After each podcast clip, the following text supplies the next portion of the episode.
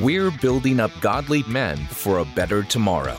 This is On the Edge with Ken Harrison, where we inspire men of integrity to put faith into action together. Just before we get into today's episode, we'd like to invite you to subscribe to our weekly devotional group.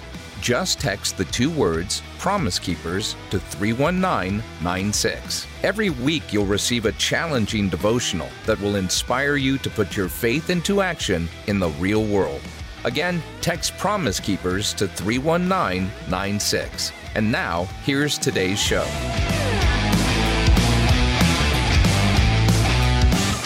So today we're going to talk with Rod Dreher, who's written, I think, one of the most important books of the last couple of years, "Live Not by Lies." It's about how did the Soviets uh, come into control Russia and then the whole Eastern Bloc, and we see the parallels in America today that that communists were able to come into Russia and exploit people who had lost their identity and who were overcome with loneliness. And we see today the epidemic of the friendless American male and, and growing loss of our identity, who we are as a people, who we are as a people of Jesus Christ. And we see the same festering pool getting ready um, to usher in a totalitarian government. Rod goes into deep detail on this. I think you'll find this conversation fascinating.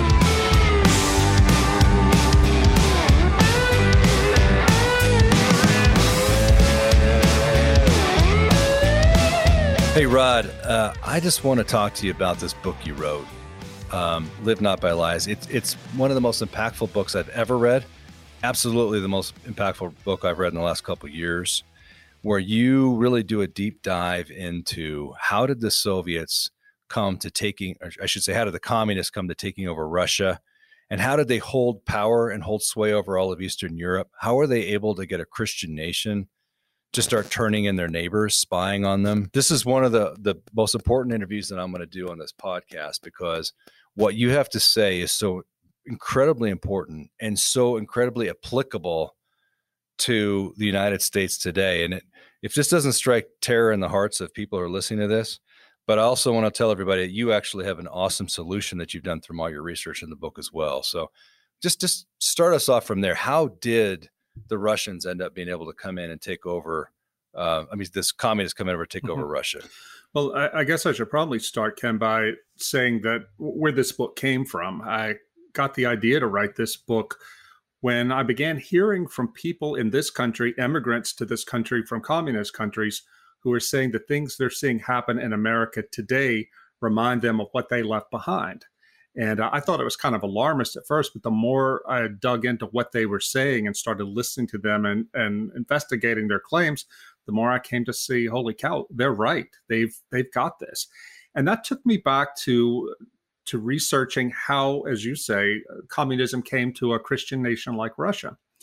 Uh, Hannah Arendt, who is one of the great political philosophers of the 20th century, uh, she was a German Jewish refugee from Nazism after the Second World War, she did uh, a big book called The Origins of Totalitarianism, in which she went back and looked at how the totalitarians came to power in Russia and in Germany. Even though Nazi totalitarianism and Soviet totalitarianism were two very different creatures, they were both totalitarian and they both had similar roots. She said that the most important factor uh, in pre totalitarian Russia was loneliness, mass loneliness, and mass alienation from the institutions of society. In Russia, you had uh, fa- uh, vast or, or, quick industrialization. So many uh, young people, young men especially, were taken out of their villages and brought into the cities to work in the factories. They were cut off from their churches, they were cut off from their families, and they were desperate for for a, a sense of meaning. They were desperate for a sense of brotherhood, of companionship, and they were desperate for purpose. The communists were able to speak to that, and the communists also spoke to that because they would look at the the people would look at the church, and the church was pretty corrupt back then. Uh, Russian Orthodox Church.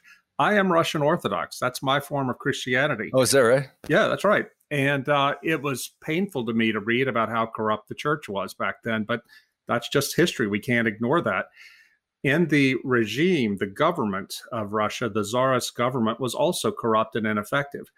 Uh, this is something I had no idea about until I started doing this research. But in uh, for 30, 40 years, the Marxists had been trying to get a foothold in Russia in the 19th century, and nobody would listen to them. It was just students.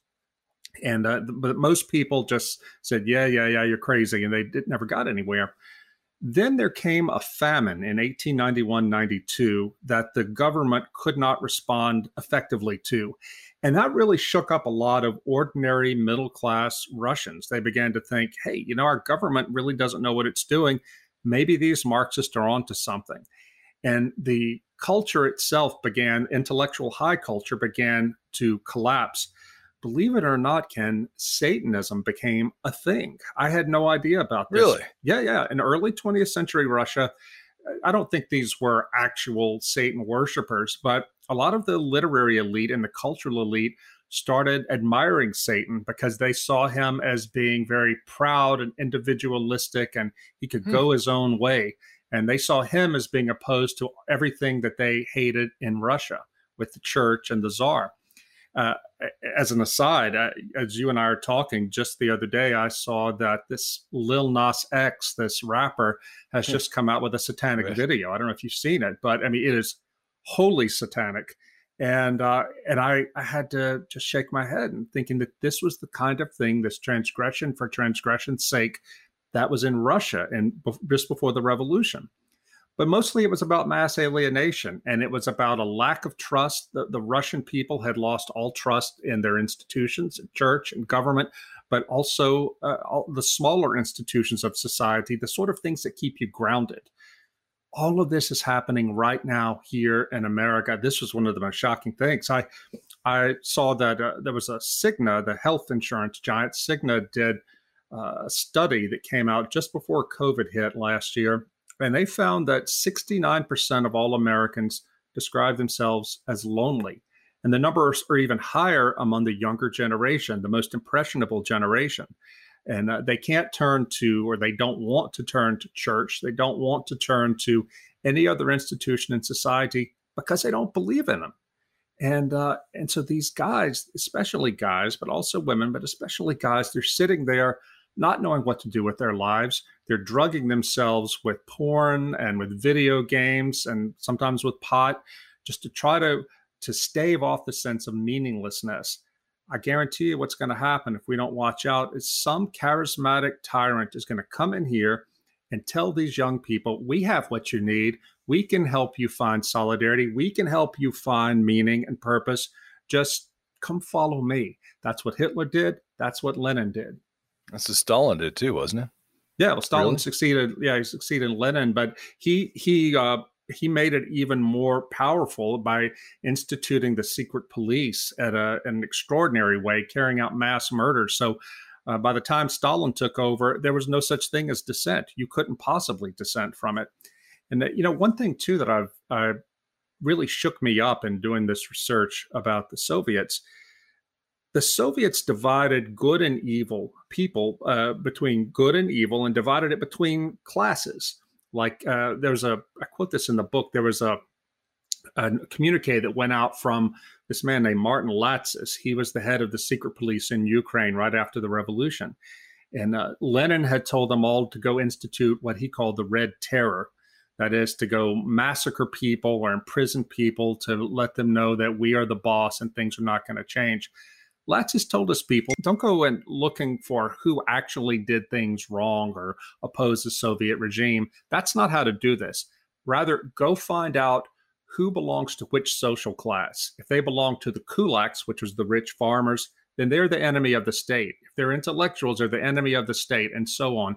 Then you you kill them or you send them to prison that is extraordinary to me because that's exactly what our social justice warriors are doing today. They're not dividing people in terms of class, but they're doing it in terms of race, uh, sexual orientation, and gender identity, and of course, politics.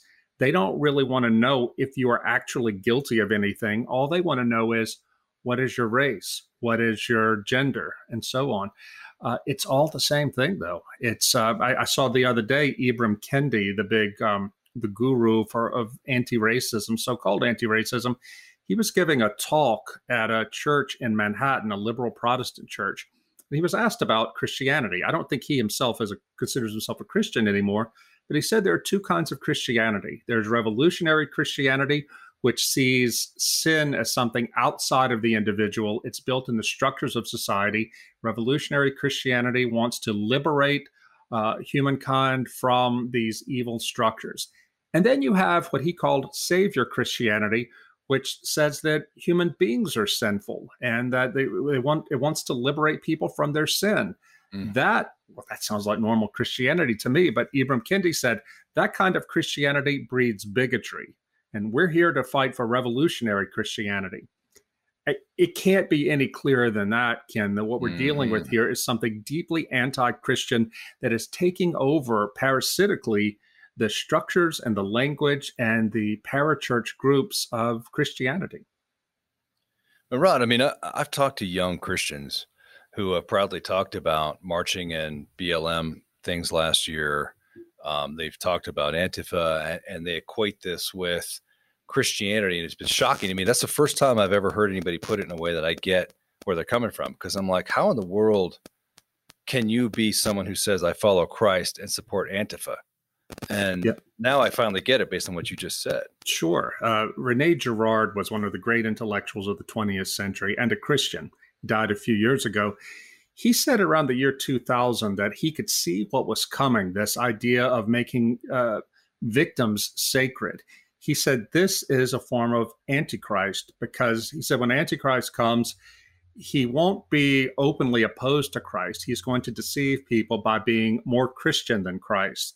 So when you have, said Girard, these social justice war we now call them social justice warriors but when they talk about how they're going to perfect christianity by by caring even more about the victims than the church does that is a signal that we're dealing with a demonic deception. And i think that's exactly what's going on here because i think you and i would agree that all christians should be against racism and against racial injustice but the way this is being used by activists is, I, I think, really deceptive. I read a, a, there's a new book coming out in a few days by uh, Voddie Baucham. Is that how you say his name? Do you know this? Yeah, I love Voddie. He's a good dude. Yeah, it's a great book called Fault Lines, and it's Voddie's uh, take on critical uh, race theory and the way it's tearing up the church. I tell everybody, get this book, Fault Lines by Voddie Baucham. It is powerful. It is based deeply in the Bible, and he does, he takes no prisoners. He just lays it all out there about this deception that has overcome the church now and is threatening to tear us apart. Have you ever met him, Voddie? I've not. No. he's he's built like an NFL linebacker. He's an expert in jujitsu, and he runs a, a, a, seminary in Africa. So he's not right. somebody you want to argue with. right but i was so glad this finally came out because i i found myself trying to talk to fellow christians about this christians who are really concerned and rightly concerned with racial injustice. But mm-hmm. I want to tell them, you know, you, look what you're having to accept here by uh, by wanting to do the right thing and stand up for racial justice. We're getting ourselves into uh, into a trap with these social justice folks. But I mean, Christians should be for social justice, but social justice from a biblical perspective is not the same thing as it is from a secular perspective. But this is all part of this great deception that has come upon us, not just upon the church, but on American society now. And I think that we are very much in a pre totalitarian uh, era again. I dedicated my, my, book, Live Not by Lies, to this Catholic priest from Croatia. Uh, his name was Father Tomislav Kolakovic.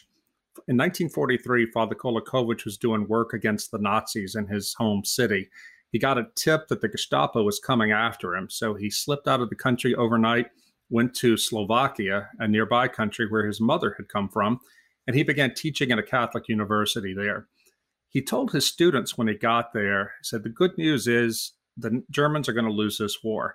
The bad news is that when it's over with, the Soviets are going to be ruling this country, and the first thing they're going to do is come after the church. We have to get ready. So what he did, he had that much insight. Bring students wow. together. Yeah, yeah, yeah. And he had this insight, Ken, because he had studied the Soviet Union uh, when he was in seminary because he wanted to be uh, a missionary and he needed to know how the communists thought.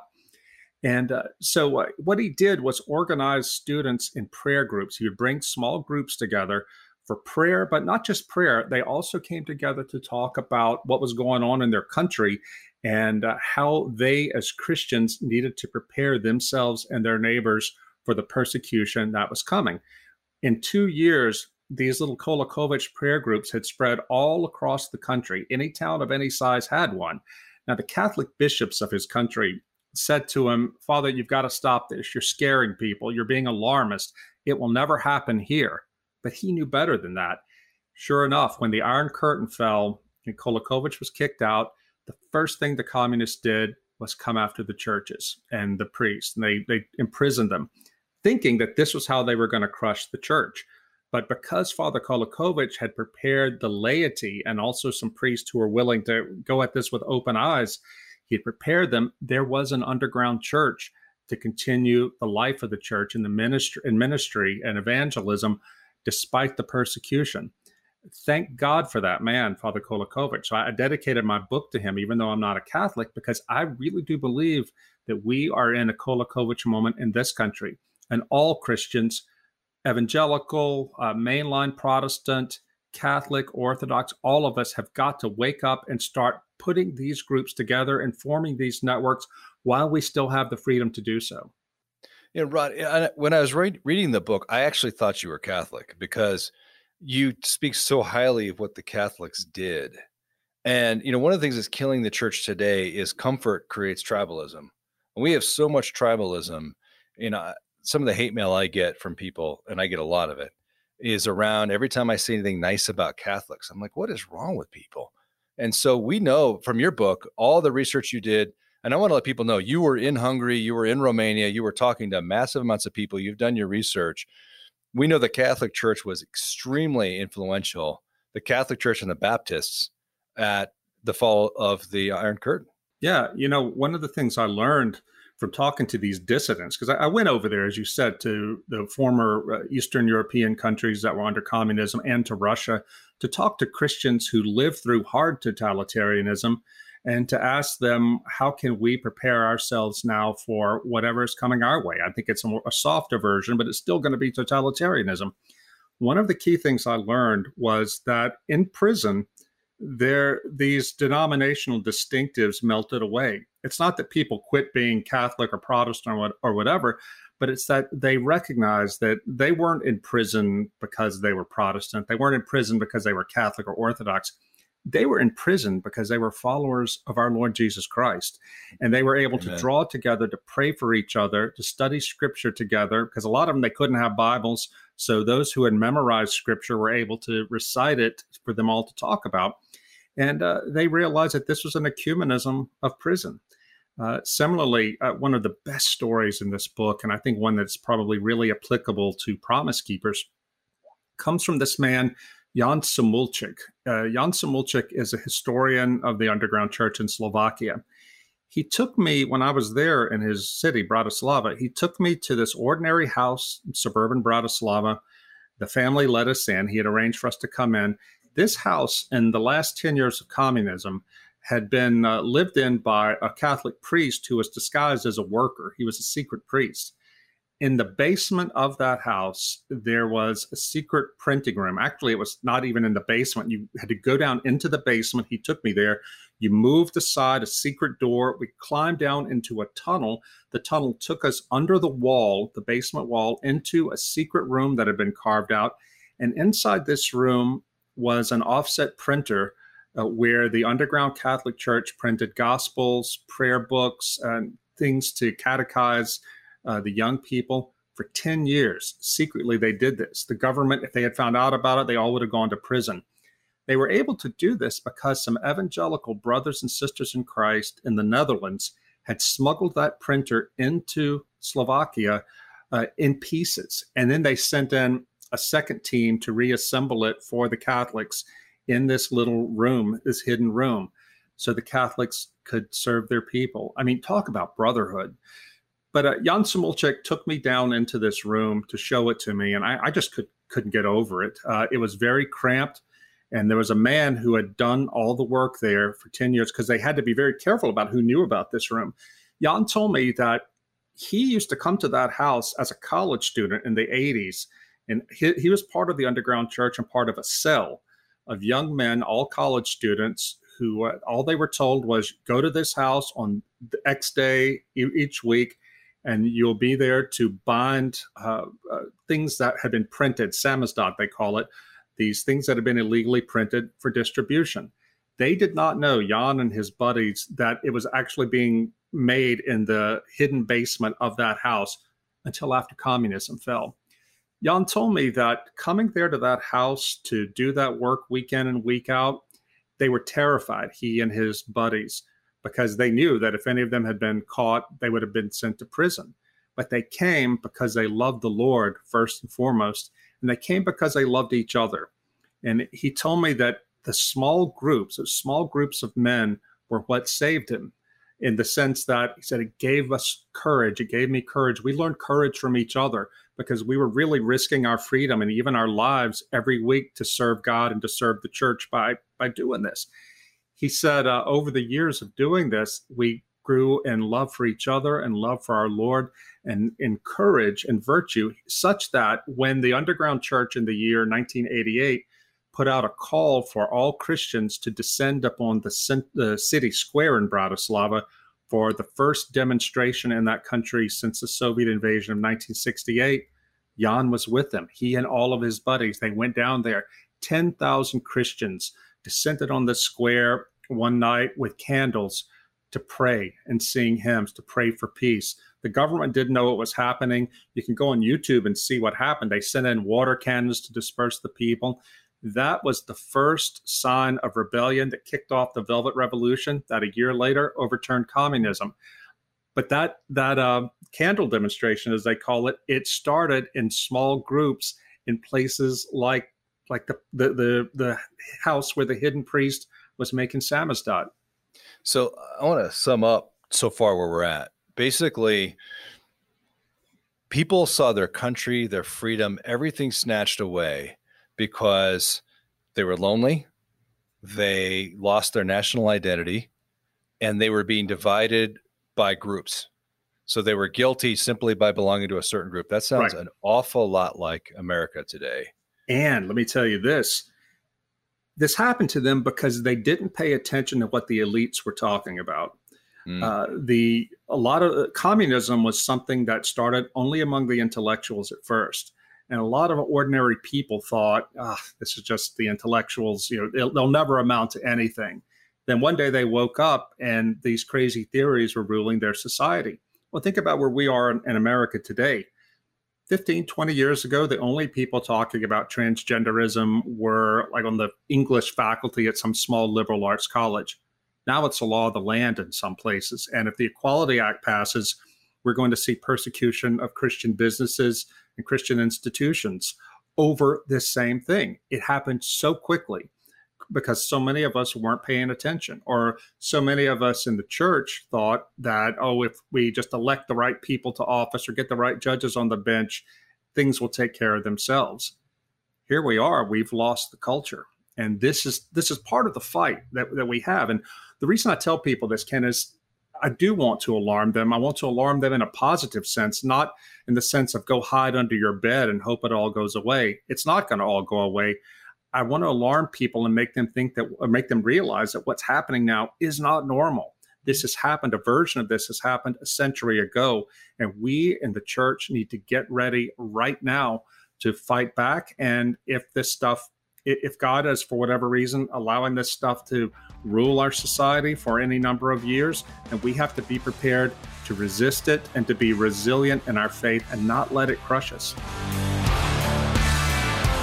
Today's episode is brought to you through the generosity of Waterstone. For nearly 40 years, Waterstone has assisted givers in supporting their favorite charities, like Promise Keepers, by crafting customized, innovative giving solutions. Waterstone gift strategists stand ready to create your personalized charitable plan utilizing business interests, real estate, appreciated assets, charitable trusts, giving funds, and more. These donor specific giving strategies allow givers to bypass capital gains taxes, receive a fair market value charitable deduction, and have tax free growth for years to come.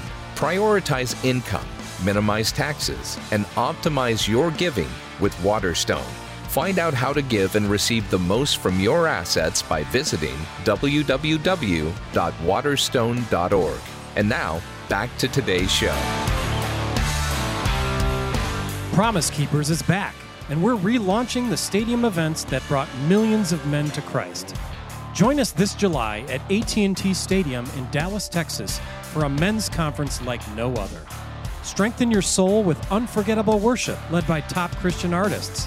Form friendships with brothers in Christ that last a lifetime and discover new tools and strategies that will empower you to follow Jesus more faithfully.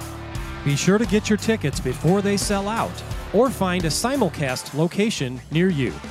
Visit www.promisekeepersevent.com for the latest information. We'll see you this summer.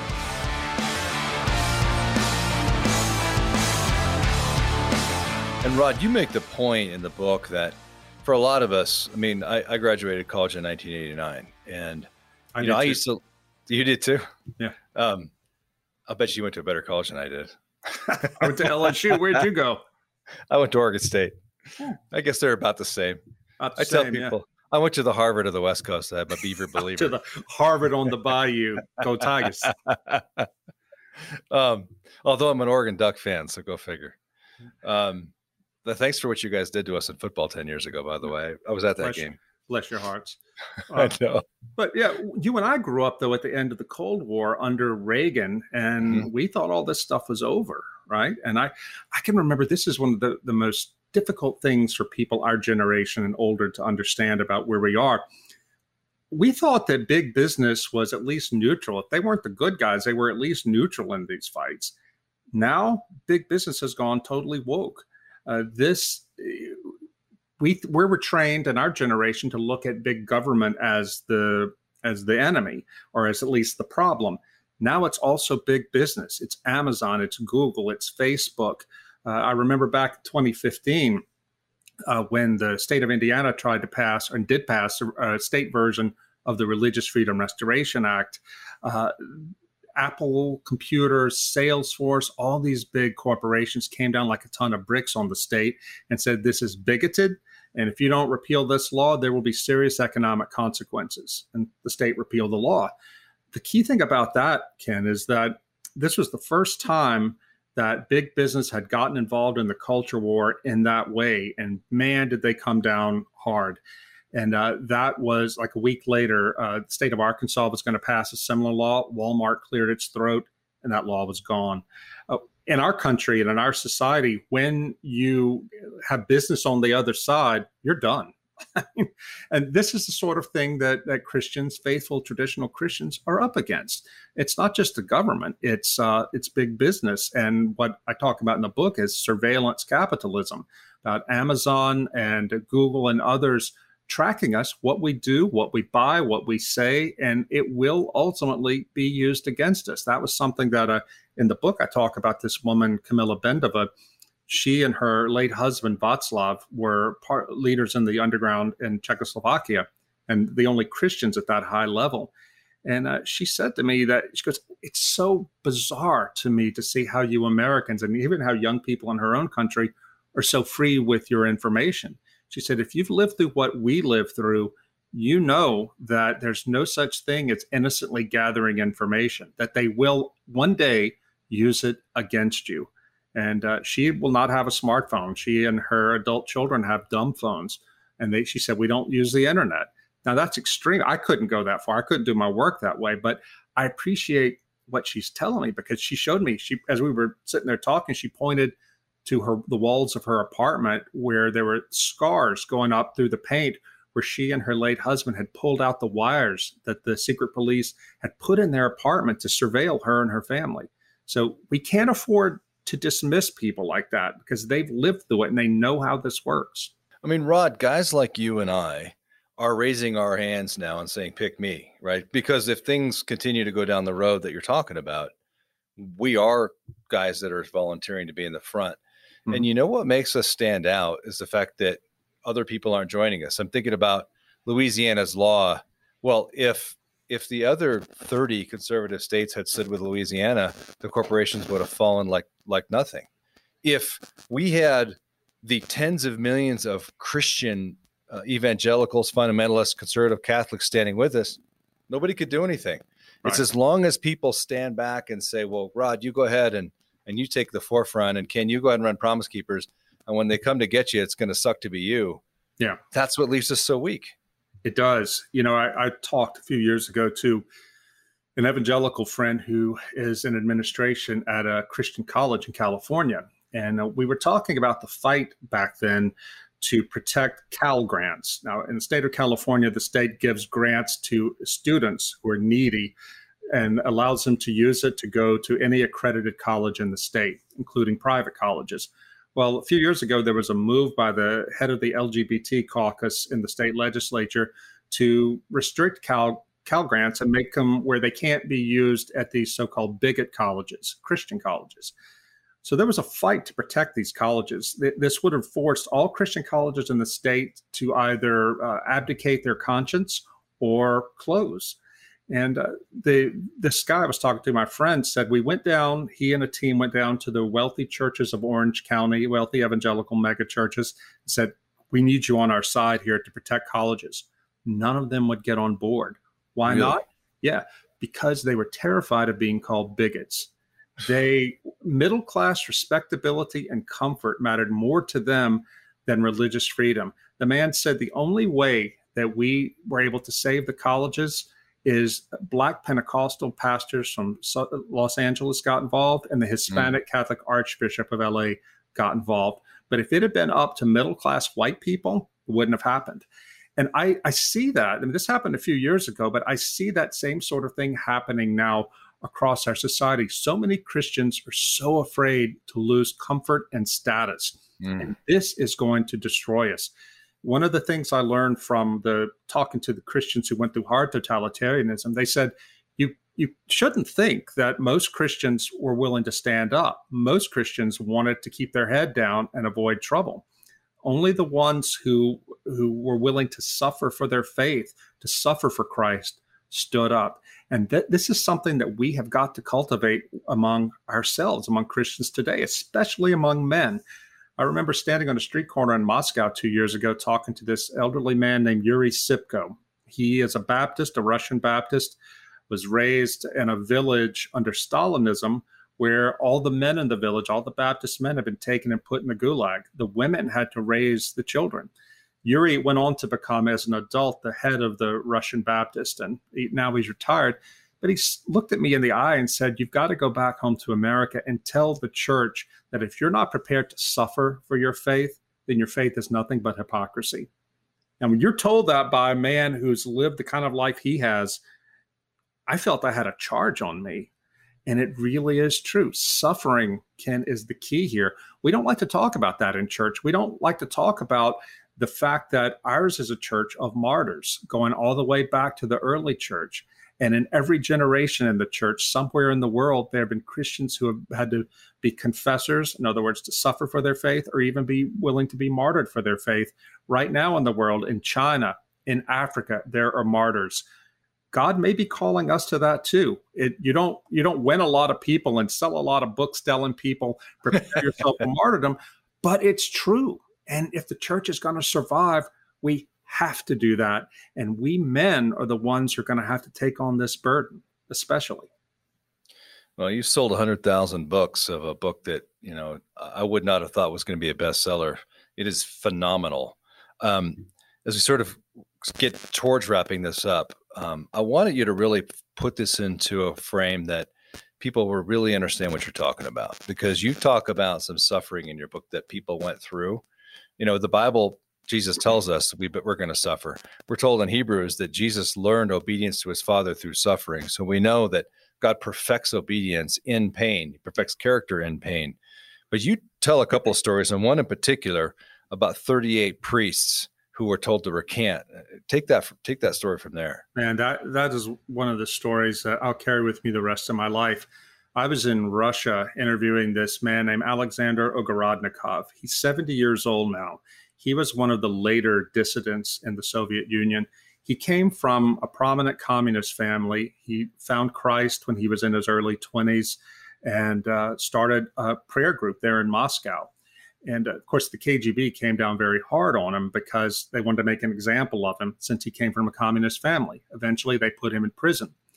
And they gave him, even though he didn't have a death sentence, they put him on death row with the hardest uh, men in Russia. Well, he began to evangelize them and he began converting them and leading them to Christ. So eventually they put him in a private cell, you know, solitary confinement. He was tortured. I mean, he still to this day is paralyzed on one side of his face from the beatings he took. Anyway, he told me that when he was sitting there in that in solitary confinement, he was beginning to lose his faith, beginning to doubt God's providence. The Lord sent him one night an angel that gave him a vision, an actual vision. He told me that in this vision, he saw a man, a prisoner, being escorted by two guards. He had his hands tied behind his back to his execution. He couldn't see the faces, uh, the face of the prisoner. This kept happening night after night with a different prisoner. And Ogorodnikov later came to understand that the Lord was showing him that these were men he had witnessed to. And of course, they were going to be executed because they had a death sentence, but they were going to be with the Lord in paradise forever because he, Ogorodnikov, had been there to witness to them. And Ogorodnikov regained his faith then and realized the Lord had me here for a reason. Well, later they the Soviets moved him to a little country jail where he was the only prisoner, and he was given a guard, an elderly man who was a pensioner, who was given a guard to look over him, and watch over him at night. The guard came to Ogorodnikov's cell and started banging on the bars and said, "I need you to hear my confession. I need you to hear my confession." Ogorodnikov said, "Well, I'm not a priest, but what do you have to say to me?" The old man said, They come at night. They come at night. Well, who comes at night? The old man told a story about when he was younger, he had been brought out as a guard to guard these 38 priests, Orthodox priests, whom the KGB had arrested. KGB lined them up one after the other, uh, one behind the other, went up to the first one, put a pistol to his head, and said, Do you believe in God? Priest said, Yes. They blew his brains out. brains splattered on the face of the priest behind him went to the priest behind him. Do you believe in God? Each one of those, they went down the line. Not one of those priests denied God. They all died as martyrs that night. And this old man, the memory of that haunted him. The faces of these brave Christian priests as they were facing death was what haunted this old man in his old age. Ogorodnikov was crying when he told me this story. He said, and that was when I knew why the Lord had not let me see the faces of those men in my vision, because I wouldn't have been able to take it. It would have driven me crazy, like it has driven this whole this guard crazy. I tell that story because it really did happen, but also to let people know, let my readers know that this could be the kind of heroism and sanctity that we're all called to. And if we're not preparing ourselves for it right now, we are going to fall when the time of testing comes. I was talking to a young man just this weekend, a college student, a Christian college student, who was telling me how ashamed he is of himself. He heard himself in class this past semester saying things that he didn't believe were true because to object to the the wokeness, the progressivism in class would be to call down the mob on him and uh, he couldn't be silent because he said you have to get in order to get a good grade you have to participate so he lied and he now knows he's read my book. He said, I'm not going to do that again. He knows that to be a follower of Jesus and to be just a man, he's got to live by the truth. How do we prepare ourselves? How do we get to a point where we know that when someone sticks a gun to our head and says, Do you believe in God? They're going to pull the trigger. We'll say, Yeah. How do we get to a point of having confidence that we have that kind of faith, Rod? Yeah. I don't know that any of us will know for sure until it happens to us, Ken, to be honest, but there are things that we can and we must do to prepare ourselves for that. For one, we have to root ourselves even more deeply in Scripture, and we have to relate what we know from the Bible uh, to what's going on in the world around us. We can't just be an abstract, abstract thing. We have to do like what Father Kolakovic and his groups did, which is come together in small groups not only to pray, but to study what's happening around us in light of Scripture, and then decide what exactly are we going to do. Secondly, I strongly believe we need to read the stories of the suffering church, not only the suffering church today, but the suffering church of history, of the martyrs, and ask ourselves what was it about the way they lived as followers of Jesus that allowed them to accept martyrdom. Just a few years ago, you might remember this. There were these, I think, 21 Coptic Christian martyrs who were mm. executed by ISIS on the beach in Libya. Every one of those men, they could have apostatized and said, "Oh no, I accept uh, Muhammad. I accept Allah. Muhammad is his prophet." They didn't do it. They bravely went to their deaths as Christians. And they did it because they had lived in such a way in their life, their everyday life, to prepare them for that moment. You know, there's this movie I, I reference in Live Not by Lies, this movie called A Hidden Life. Came out a couple of years ago. It's the true story of Franz Jägerstätter, who was an Austrian Catholic farmer. He lived in a little town in the Alps during the Nazi years. When Nazism came to his village, uh, he was the only one, him and his wife, who didn't become a Nazi. These were all church going people, but all of them just conformed and went along with the Nazis and pressured him to do it. He didn't do it. And he eventually was put in prison and executed by the Nazis because he refused to swear an oath of allegiance to Hitler. And he's now being considered for sainthood by the Catholic Church. What we have to ask ourselves is what was it about Franz Jägerstätter that allowed him, even though he was an ordinary man like all the other uh, men and women of the village, that allowed him and his wife to recognize the evil, the radical evil, when it showed up in town, and to resist it even unto death. I think it's the way they lived as Christians before Nazism even existed. They lived such lives of radical discipleship that when the time came, they saw what they had to do and they did it. Radical discipleship is the only thing that is going to save us. Uh, and uh, also the willingness to accept suffering and not to be afraid of suffering. This is how this soft totalitarianism is going to work. It's working on our fear of comfort and loss of comfort and loss of status. I was talking, Ken, to a woman who was my translator in Hungary, 29 years old, Christian, uh, married five years, had a little child. She said, I just don't understand it when I'm trying, even when I talk to my Christian friends here about the things I struggle with in my marriage or being a mom. The first thing they say, they cut me off and say, Well, leave your husband, put your son in daycare, just go get a job. You be you, you live your own truth. She said, I want to tell him, wait, I love my husband. I love being a mom, but it's hard sometimes. I'd like to be able to talk about what it means to, you know, to struggle together. But nobody of her generation, she said, understands struggle we have got to reintroduce ourselves and our children, Ken, to the importance of struggle. Struggle is not a bad thing. You know, we have to to die to yourself so that we can live in Christ is a good thing, and it's something we have to learn. If you're not part of a church now that that uh, that, that doesn't if you're part of a church that doesn't value struggle that talks about comfort and good feeling and warmth ain't gonna make it brother you are Amen. not gonna make it Amen. through persecution find yourself a church that will root you deeply in scripture, build strong small group fellowship, and we'll talk about suffering, what it's worth to suffer for the sake of Christ. You are like a voice crying in the wilderness, and I, I love it, man. I mean, what you're saying is so important. So, loneliness ushered in a lack of freedom, and we know that small groups, discipleship, will preserve freedom, right? I mean, um, Christ has called us to suffer. Everything you've said, you've been quoting scripture without even quoting scripture. You've been just going right along. These people who suffered, um, the messages they gave you are straight from the Bible. Yeah. And, you know, Kamila, the, the old lady I was telling you about, she, I asked her how she raised, she and her late husband raised faithful Christian children in the middle of communist persecution.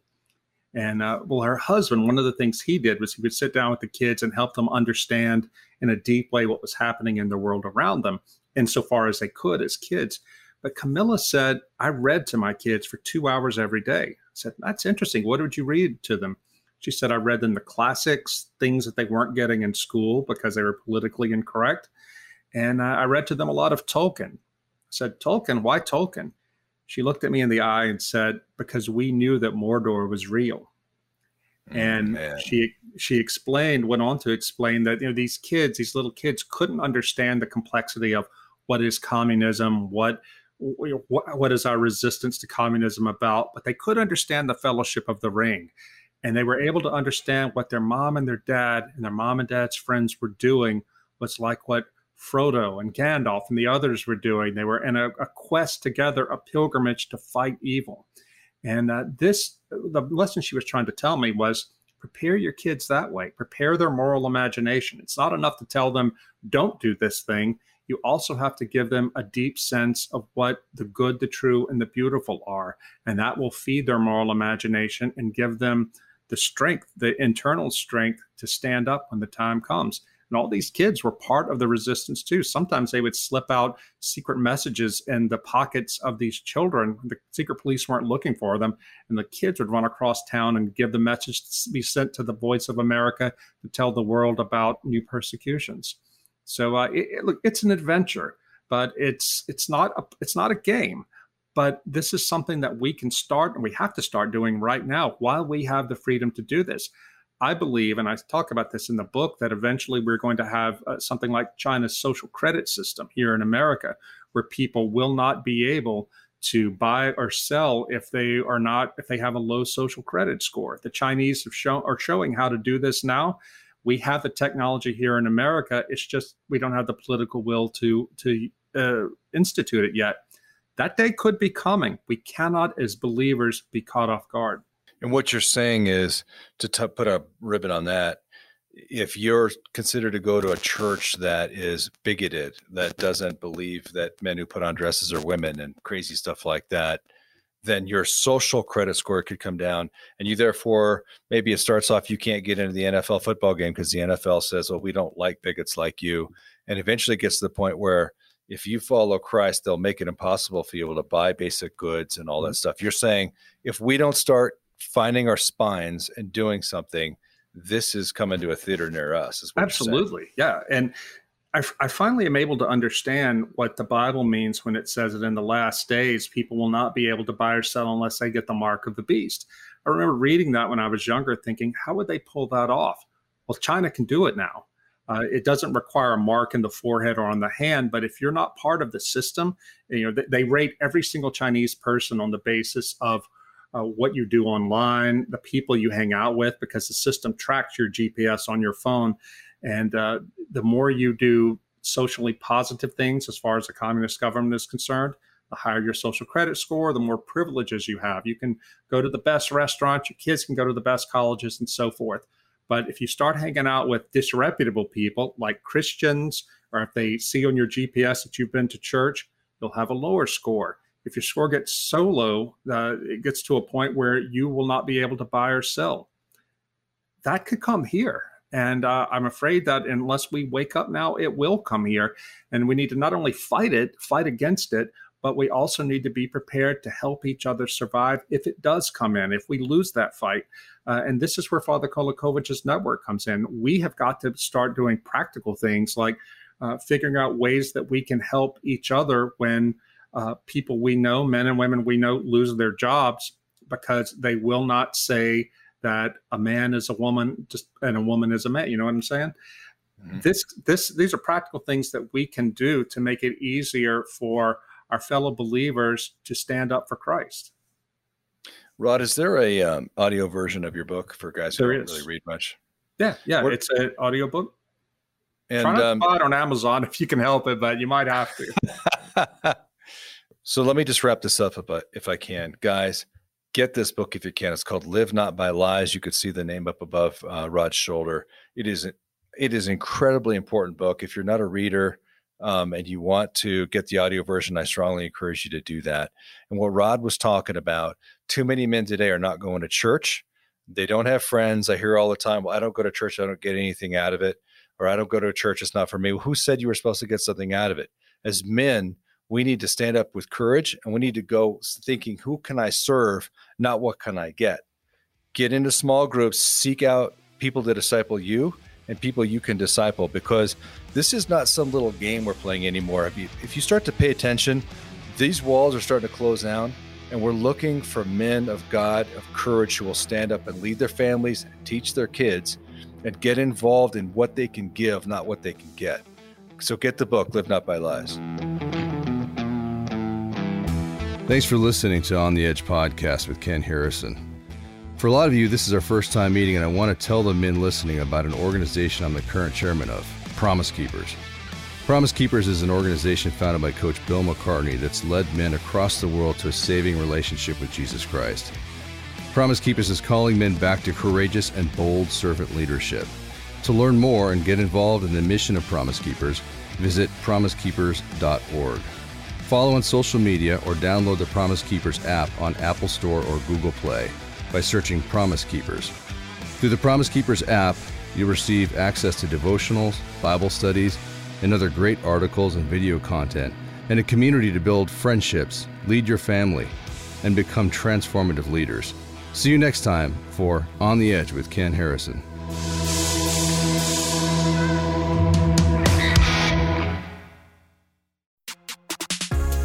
This podcast is part of the Edify Podcast Network. Edify is a faith inspiring app that brings together thousands of the best Christian podcasts in one place for your listening enjoyment. Cut through the noise and grow your faith by diving into the world's top Christian podcasts today. Download the Edify app for free from the App Store or Google Play, or by going to edify.app. That's E D I F I dot app.